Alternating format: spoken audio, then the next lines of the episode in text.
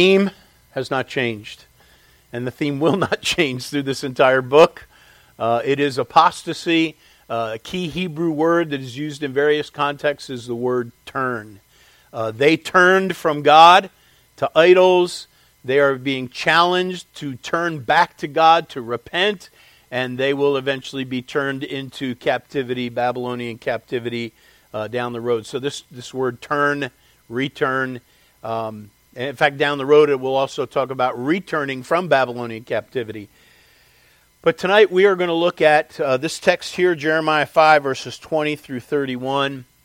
And we see that God reserves the right to set the terms. He has entered a covenant relationship with His people.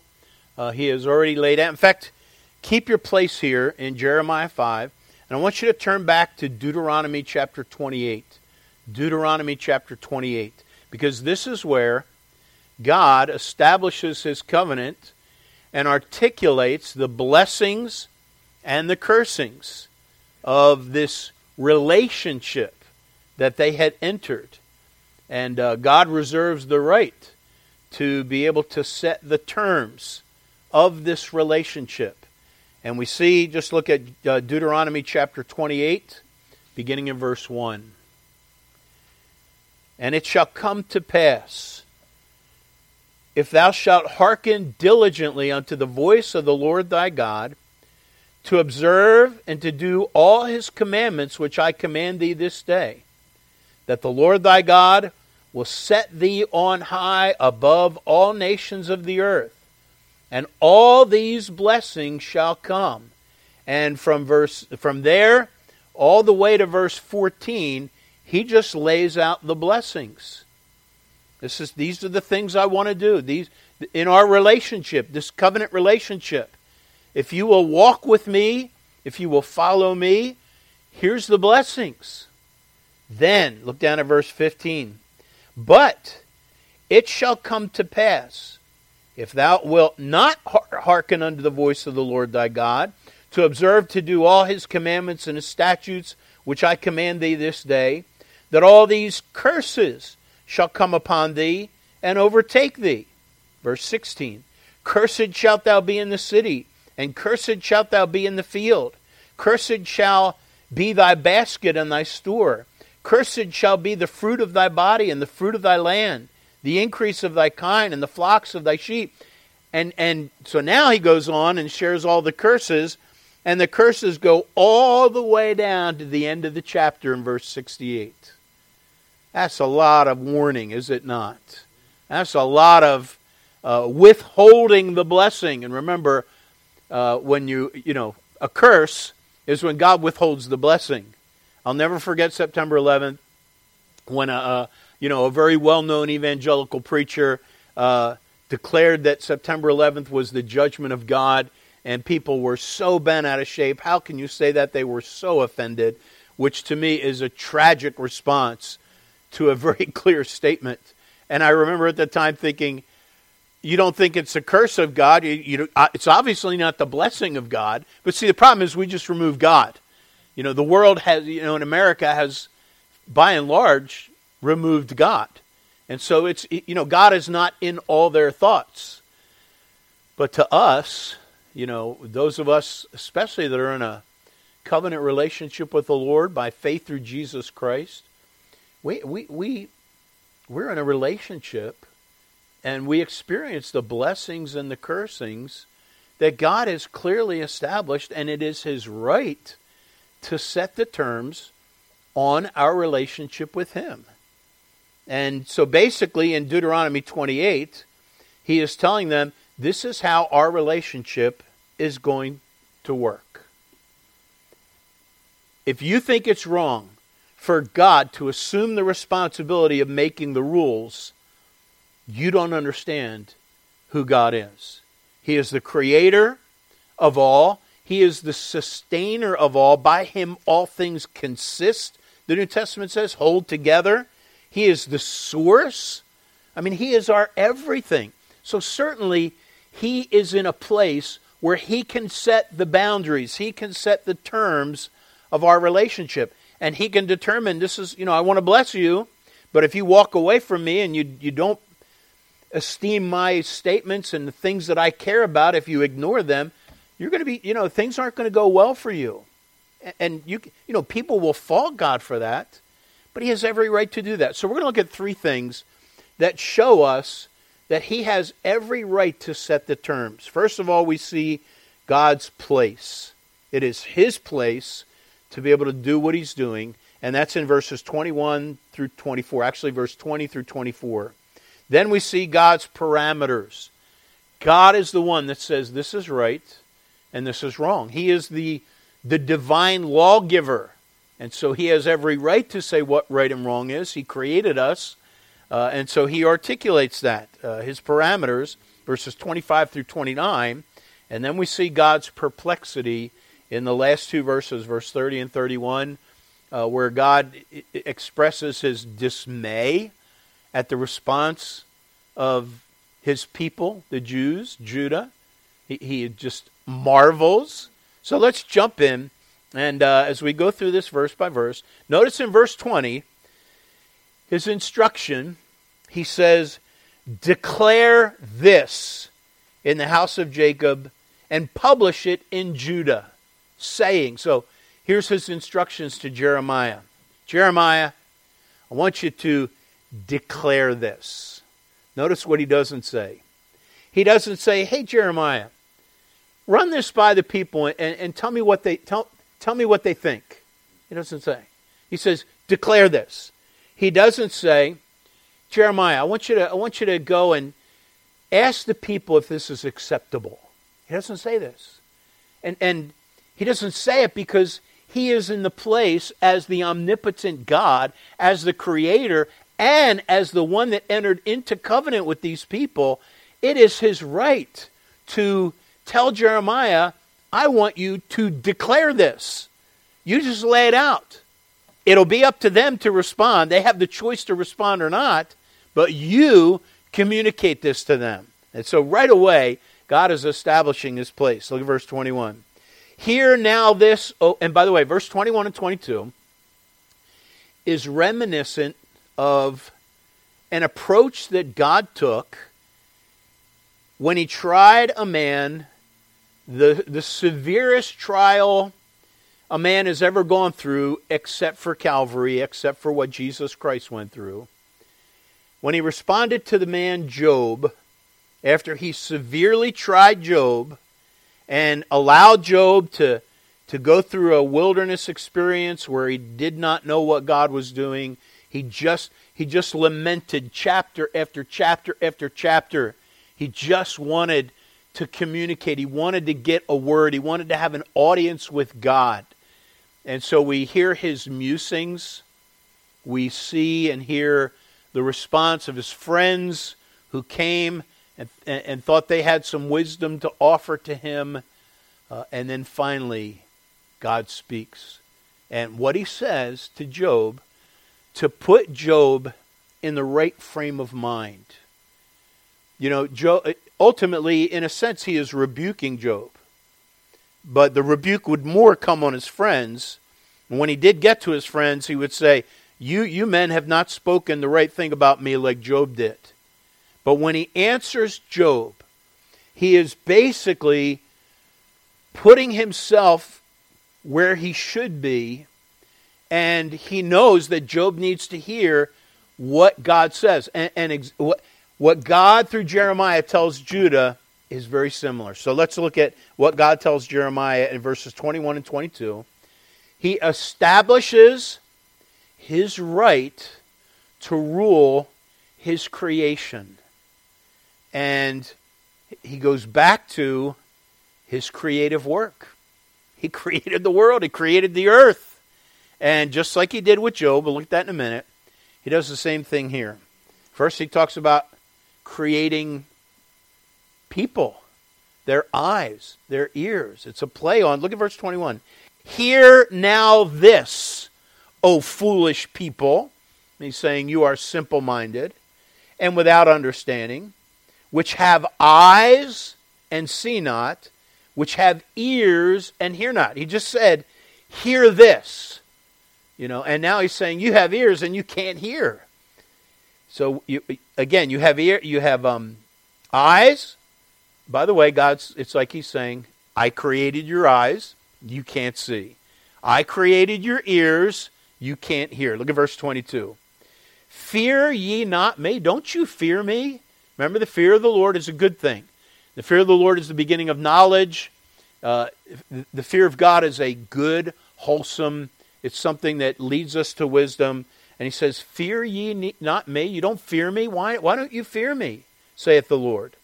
Will ye not tremble at my presence, which have, now he's talking about himself, which have placed the sand for the bound of the sea by a perpetual decree, that it cannot pass it, and though the waves thereof toss themselves, yet can they not prevail. Though they roar, yet can they not pass over it. God is explaining his mighty power. And by the way, the sea is a powerful thing, isn't it?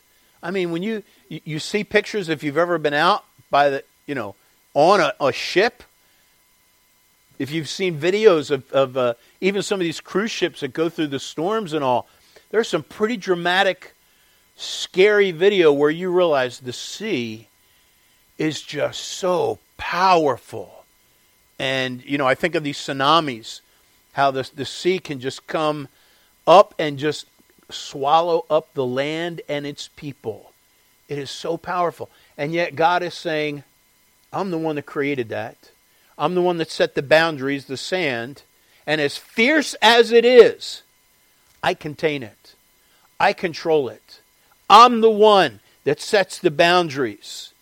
He's basically saying, listen, I am the creator, and you need to give me my due respect and my due place, which they were not doing.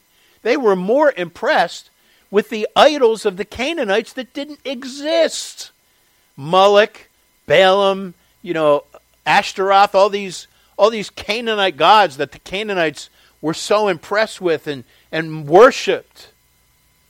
And Israel began to esteem them incredibly, incredibly offensive to the omnipotent creator of the world. And he's just communicating that. Listen to this. In Genesis, don't need to turn to these two verses. Genesis chapter 1 and verse 9. I bring you back to the beginning, the 6 days of creation. And in verse 9, the Bible says very simply, and God said, let the waters under the heaven be gathered together unto one place, and let the dry land appear.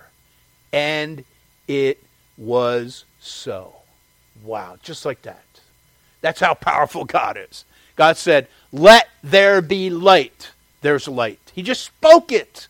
You and I cannot imagine that power, that just to speak. I think we saw a sense of that because the Bible tells us in the New Testament that, you know, the Trinity, that Jesus Christ is God, and the New Testament in Colossians, I believe it is, that by him were all things created.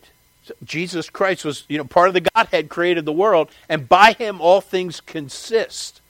And I think there's a glimpse of that when, you remember when the soldiers came to arrest Jesus, and he spoke the word, and they all fell back.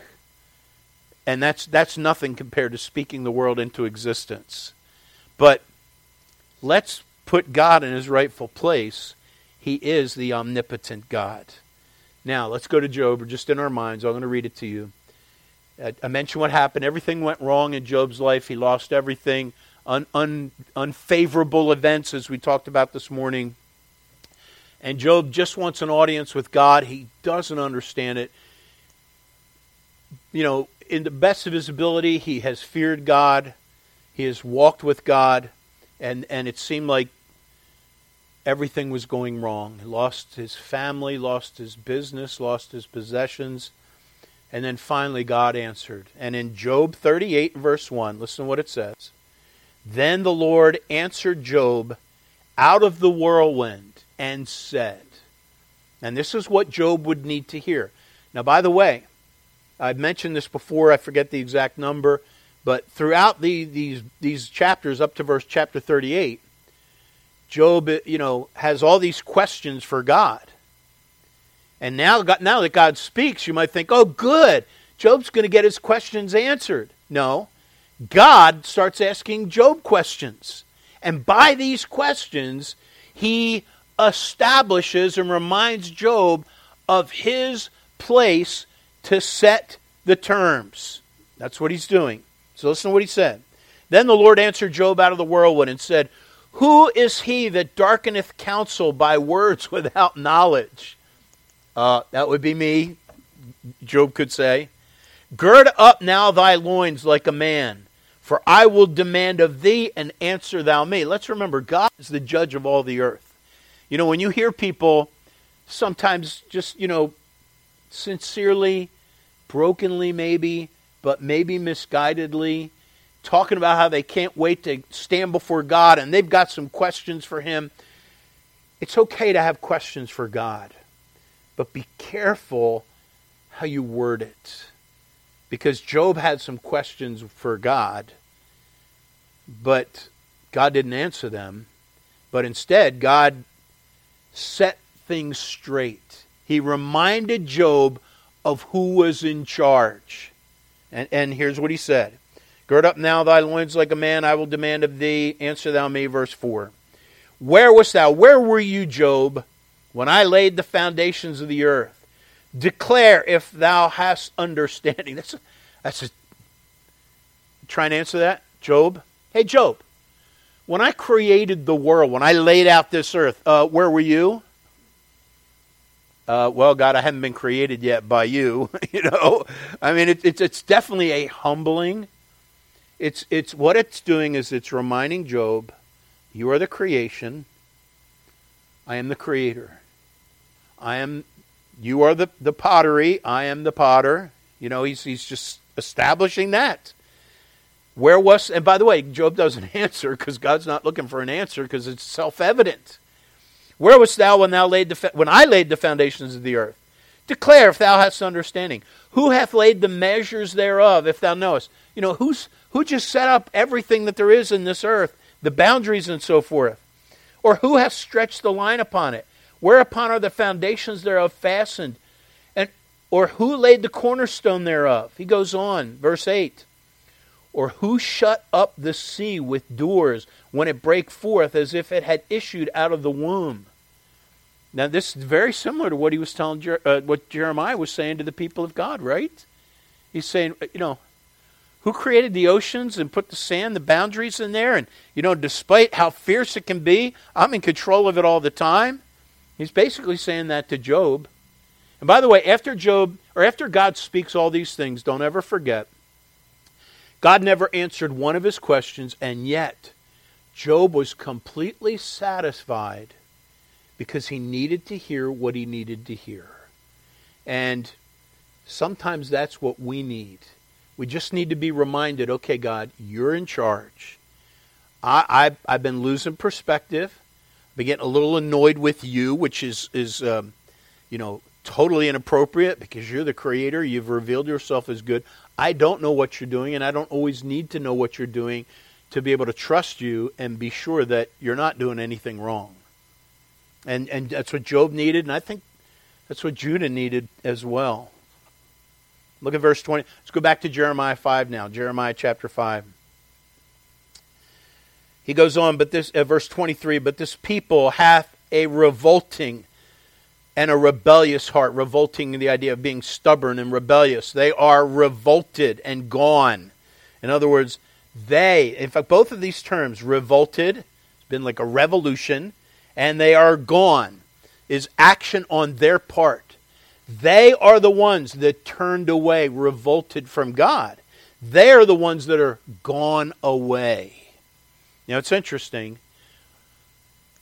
When a child of God walks away from God, in his or her perspective, he often thinks that God is the one that has removed himself from him. And yet, notice the terminology.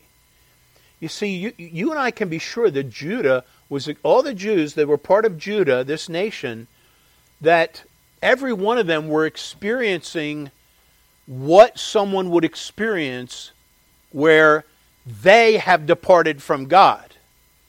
But in their mind, because they're not blaming themselves, they're thinking that God's the one that's at fault here, that God has walked away from them. Every one of them were experiencing the same things, very similar things that we would experience as Christians if we stray from the Lord and lose that intimacy, but don't quite put our finger on it and assume, why, God, why are you so far from me? And obviously by what Jeremiah is saying, that's what they were experiencing. Verse 24.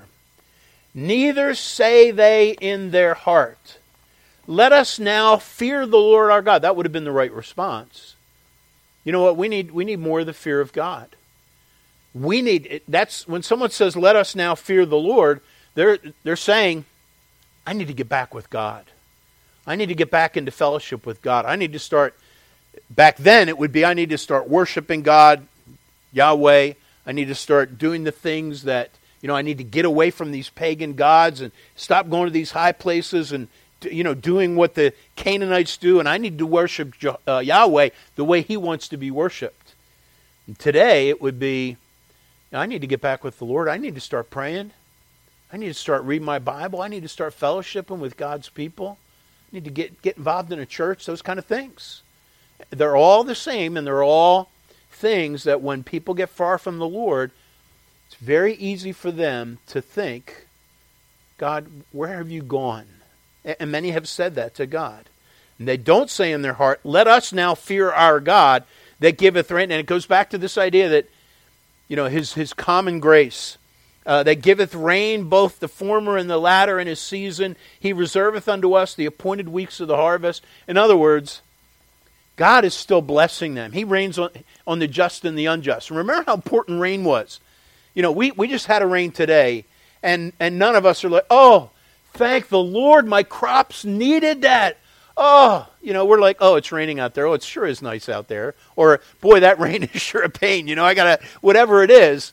But understand that when the rain was the life-giving sustenance to these people, and even though they were far from God, God is still blessing them and giving them their harvest and the rain, and they're not even acknowledging it.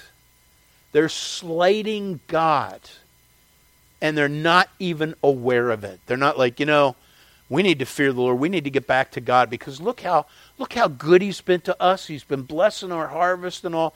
That wasn't where they were at. They're like, I haven't done anything wrong. I don't know where God is the idea. By the way, that self-reliance is always a dangerous thing. You know what's interesting? We know now, I've told you, and we've read that we know ahead, that we know who's going to enter the picture. Remember, last week we looked at the command for a mysterious nation and force to go into the vineyard and start doing the pruning and all. Well, we will know down the road that would be King Nebuchadnezzar and Babylon. Well, it's interesting, because he was not a God-fearing man. But you know what? God still humbles unsaved heathen people. And I want to read to you. You don't need to turn there, but in Daniel chapter 4... Nebuchadnezzar gets a little lesson from God because the Bible says this, and this is not exclusive to Christians.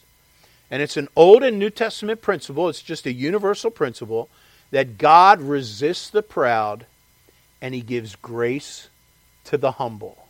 And that includes saved and unsaved, pagan and Christian. So listen to this. Daniel 4 and verse 29. At the end of 12 months... He, that's Nebuchadnezzar, the king of Babylon, walked in the palace of the kingdom of Babylon. The king spake. So he's looking. And by the way, apparently Babylon, the hanging gardens of Babylon were one of the ancient wonders of the world. It must have been a spectacular kingdom. Just talk about the glory of man and just must have been very beautiful. So he's out as the king and he's walking around and he says... Is not this great Babylon that I have built for the house of the kingdom by the might of my power and for the honor of my majesty? You remember, if any of you study Isaiah 14, the five I wills of Satan, where Satan says, I will be like the Most High. I will exalt myself. You know, Satan had an I problem, and so did Nebuchadnezzar. That is, exalting himself, pride. And God resists the proud. So, again, think of this arrogant statement. The king said, Is not this great Babylon that I have built for the house of the kingdom by the might of my power and for the honor of my majesty? Do you realize, folks, remember, the eyes of the Lord run to and fro throughout the whole earth to show himself strong in behalf of them whose heart is perfect toward him, but also to resist the proud. And so it wasn't like God's like, all right, I'm just going to deal with my people, the Jews, now Christians through Jesus Christ. I'm just going to deal with my people and let those other people go. When Nebuchadnezzar uttered that, he was giving no regard to God, and God heard it. In fact, look what it says, or listen to what it says. Now, he just boasted. I read that twice already. This is my kingdom by my power and all. And then in verse 31 it says, While the word was in the king's mouth, there fell a voice from heaven saying, O King Nebuchadnezzar, to thee it is spoken, the kingdom is departed from me. There had been a prophecy earlier by Daniel about his fall, and now he was exalting himself, and God says, that's it. I resist the proud. I am going to humble you. And then that whole story, it's very interesting. You know, he went out in the field like an animal, and he was very humbled. And for a time at least, it seemed like he did acknowledge God, that, you know, Yahweh, it seemed like he did. But it's interesting that so many times, in fact, listen to this.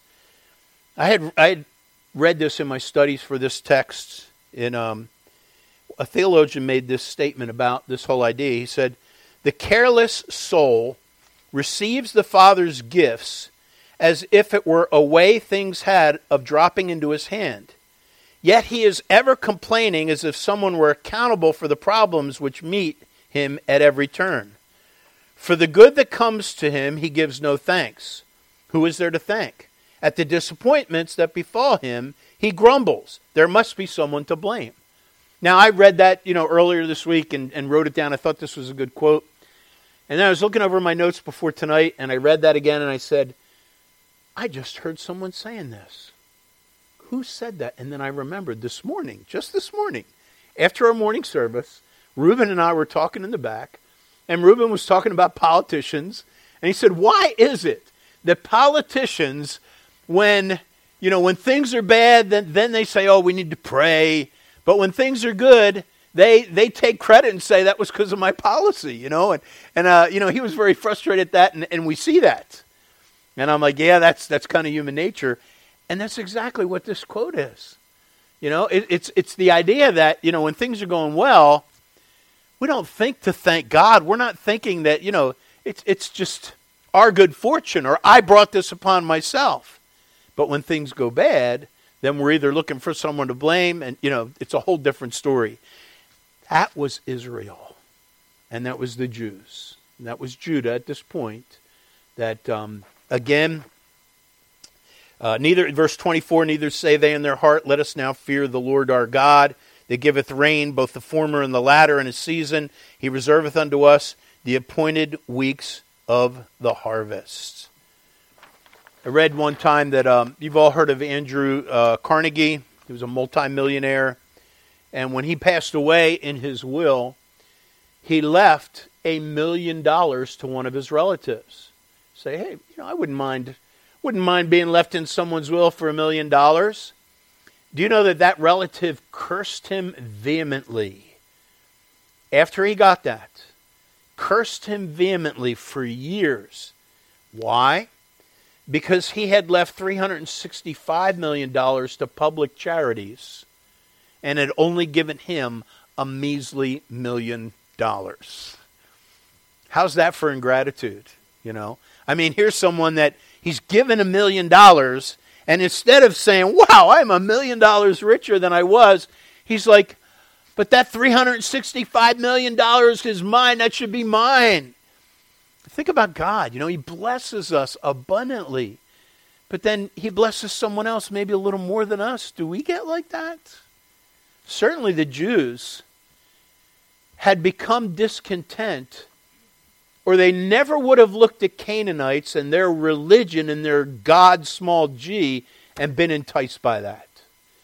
They should have looked at that and thought, we have got you beat hands down. We serve the living and true God, the God that created us and the God that created you. We serve the omnipotent God, the God of Abraham, Isaac, and Jacob. I mean, they worshiped Yahweh, and they did not appreciate it. They did not value it, and therefore they fell. So let's look at God's parameters. Look at verse 25. Now God sets the parameters, and as God, he is saying, listen, I have the right to determine what's right and wrong. And in verse 25, he says, your iniquities have turned away these things from your iniquities have turned away these things, the blessings, and your sins have withholden good things from you. This is very important. Remember, they were blaming God. You know, we've not done any wrong. And when Jeremiah came along, you might remember they were saying, this isn't going to happen to us. What are you talking about? These judgments and all this. Our God, we're in a covenant relationship. God would never do that to us. And they're looking at, and they're what's going to happen, you know, is they're going to be blaming God. Your iniquities have turned away these things. Their behavior in this relationship is what causes their problems. And their sins have withholden good things from you.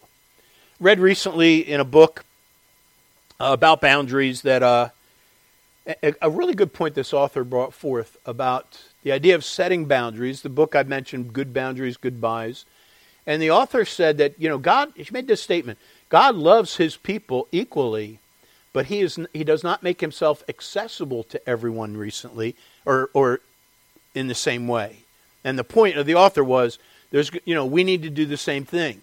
You know, we love people, but not everybody has equal access based on a relationship. You know, there's people that folks they've abused, or they will not benefit from having the same access to you as someone that is in a healthy relationship with you. Let me give you an example here. And by the way, real quickly, verse 26 through 29, He's talking about their rebellion. Let me just read this before I share. It says, for among my people are found wicked men. They lay wait as he that setteth snares. They set a trap. They catch men. These were people that were they had no integrity in their dealing with people, other people, fellow Jews.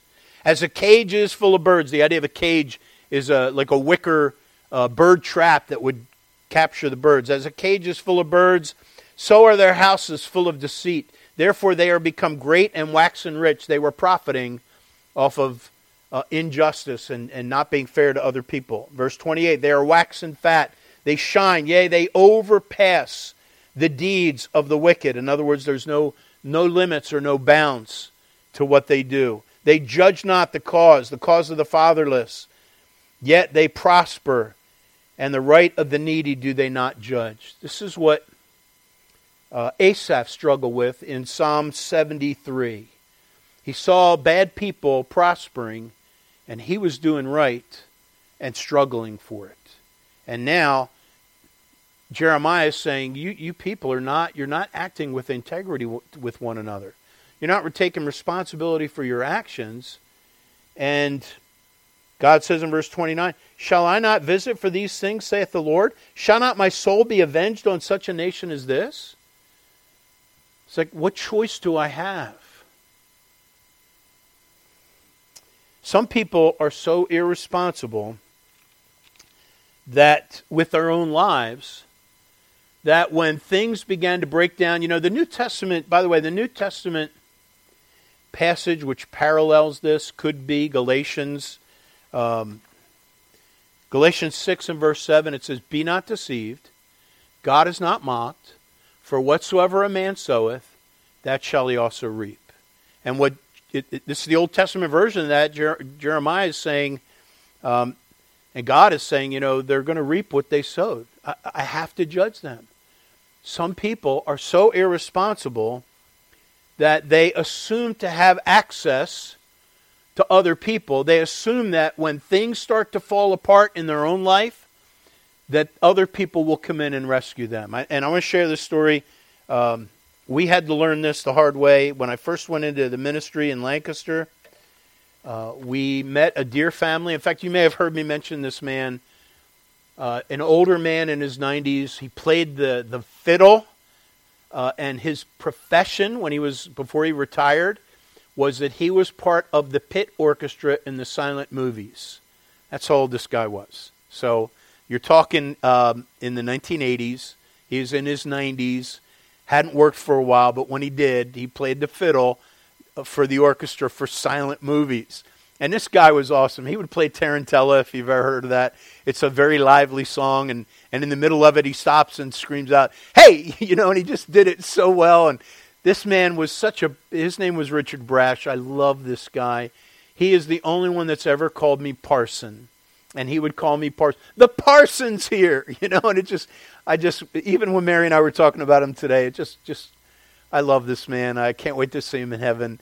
And his family, we got involved in his family and just so many precious people. But he had a granddaughter, and it was his wife's funeral, I think it was, and his wife had taken care of their granddaughter. And I remember at the funeral, this granddaughter had a mom, but she had already severed ties. Her daughter had been so irresponsible, chosen all the wrong friends, got involved in drugs, and just made really bad choices, so much so that her mom, for her own safety, had to pull away, set some boundaries, and say goodbye, at least temporarily. Tough love. Her mother would not have been wise had she enabled her granddaughter. And so her grandmother, of course, grandparents apparently always step in. So she stepped in and took care of this girl. And now here we were at the grandmother's funeral, and we're all looking at this girl, and the family's like, what's going to happen to her? She doesn't have a place to live. Well, my wife and I were newly married. We're young and naive. We had all the answers. We're like, we will rescue this poor child. We will bring them into our home. We will reform this person. We will make them a dynamic Christian because we have the power. And we welcomed her into our home. And from the beginning, we said, now listen, we want you to experience what we have. We got an awesome relationship. We got this love here. We walk with the Lord. We want you to do this. We want you to succeed. So we're just going to have a couple ground rules. We don't want you being out late at night. No drugs, and these old friends, you got to connect. We just made some simple rules, and it became very clear early on, she paid no regard to our rules. And it got to the point where it was affecting our environment because this person had no regard for the things that we did to make a happy home in our environment. And we realized that, this is kind of probably the first time where, we cannot allow her to abuse us in this way. And we gave her several warnings, and we eventually had to put our foot down. It was tough, but we had to kick her out. And I was asking my wife today, because I wanted to make sure I got the story right, because in my memory, she must have been with us for a couple months, at least. And my wife, of course, always has a better recognition than I do. She said, no, she was there for 2 weeks at most. 2 weeks. I'm like, you're kidding me. It felt like forever. I remember that so well. Now, it was hard, for me especially, it was hard to kick her out, but for our own sanity and for the environment of our home, we had to do that. Now, some people, and she definitely thought we were mean. She was not looking at, hey, you took me in when I had nowhere to go. You were willing to take me in. Instead of looking at what we were offering for her, this always happens is that we become the bad guys, and that's the way God is. That's the way God is being viewed by Judah. God is setting these parameters, and he's like, I have to judge them. Again, verse 29, shall I not visit for these things, saith the Lord? Shall not my soul be avenged on such nation as this? Now let's get down to the last two verses. So first we saw God's place. He created. Then we saw God's parameters, verses 25 through 29. And now we see God's perplexity. Look at verse 30. A wonderful and horrible thing is committed in the land. Now, what a contradictory statement if you look at it in face value. And this is where I remind you, the King James translation was written 400 years ago, and there are some words that have become obsolete. And you and I would do well to take note of them. This is not a contradiction. The word wonderful has changed over 400 years. And so when 1604 to 1611, when those translators were writing, the Hebrew word for wonderful had the idea of something spectacular is happening, something that will make you full of wonder. It is amazing. And today the word wonderful is always used in a positive context, wouldn't you say? I mean, that's no one's ever said, of September 11th, no one said, wow, that's wonderful. No, but if you go back 400 years ago, that would have been an appropriate word because what happened on September 11th was, it was horrible. And it was another word that we could use, or the proper word probably, as far as a modern English word that would fit the Hebrew word, would be astonishing. So we're not talking, wow, this is great. No, we're saying something astonishing has happened. And horrible. These two words are going hand in hand. We're talking about something bad and amazing. A wonderful or an astonishing and a horrible thing is committed in the land. Verse 31. The prophets prophesy falsely, and the priests bear rule by their means. Now that's bad enough right there. The prophets were all false, except for Jeremiah and maybe one or two more, that some of them we have the record. But by and large, the prophets told Israel what they wanted to hear. We're going to get to see some of them down the road in Jeremiah. And then it says, the priests bear rule by their means. That is, they were in it for filthy lucre. They were doing it for the money. Some people believe that in this statement that the prophets and the priests were actually in collusion together, and that the priests kind of bought off the prophets so that the prophets would say good things or whatever the priests wanted, and it was kind of this thing. And that was bad. It was just really bad because they were not seeking to speak properly about God. But that was not the thing that upset the Lord the most. It was not just the prophets prophesy falsely. And it wasn't just that the priests bear rule by their means. They're in it for the money. The thing I think that is the tragic statement is what comes next. And my people love to have it so. It would have been one thing if the priests were corrupt and the prophets were corrupt and the people said, this is horrible, God help us. But the problem was the priests were corrupt, the prophets corrupt, and the people were okay with it. In fact, they liked it that way. It is so sad when we think of what is happening. Jeremiah 6 and verse 15, we're going to get to this. In fact, the very same phrase is repeated in Jeremiah 8 and verse 12. Listen to what it says. Were they ashamed when they had committed abomination? Nay, they were not at all ashamed. Neither could they blush. Therefore they shall fall among them that fall. At the time that I visit them, they shall be cast down, saith the Lord. These people were doing something that should have been shameful. Folks, when I see what's going on in our country, I was thinking about just the people I knew growing up. I knew how they thought, and we all grew old together. But when I see where some of these people are, there's a tide moving in. People are embracing things now that they never would have 20 or 30 years ago because of where the wind of doctrine, there's this wind coming in, and people are embracing things that God calls abomination. And things we could, as the prophets and priests here, we could say, these people are doing this, these people are doing this, these people are doing this, all these horrible things. But I'll tell you what breaks God's heart the most is when God's people are apathetic and just say, oh, well, and they're okay with it. We need to be righteous. We need to be like the Abraham saying, Lord, I know you're getting ready to judge. Have mercy. We need to be interceders. We need to be people that say, this is not okay. And we are provoking a holy God.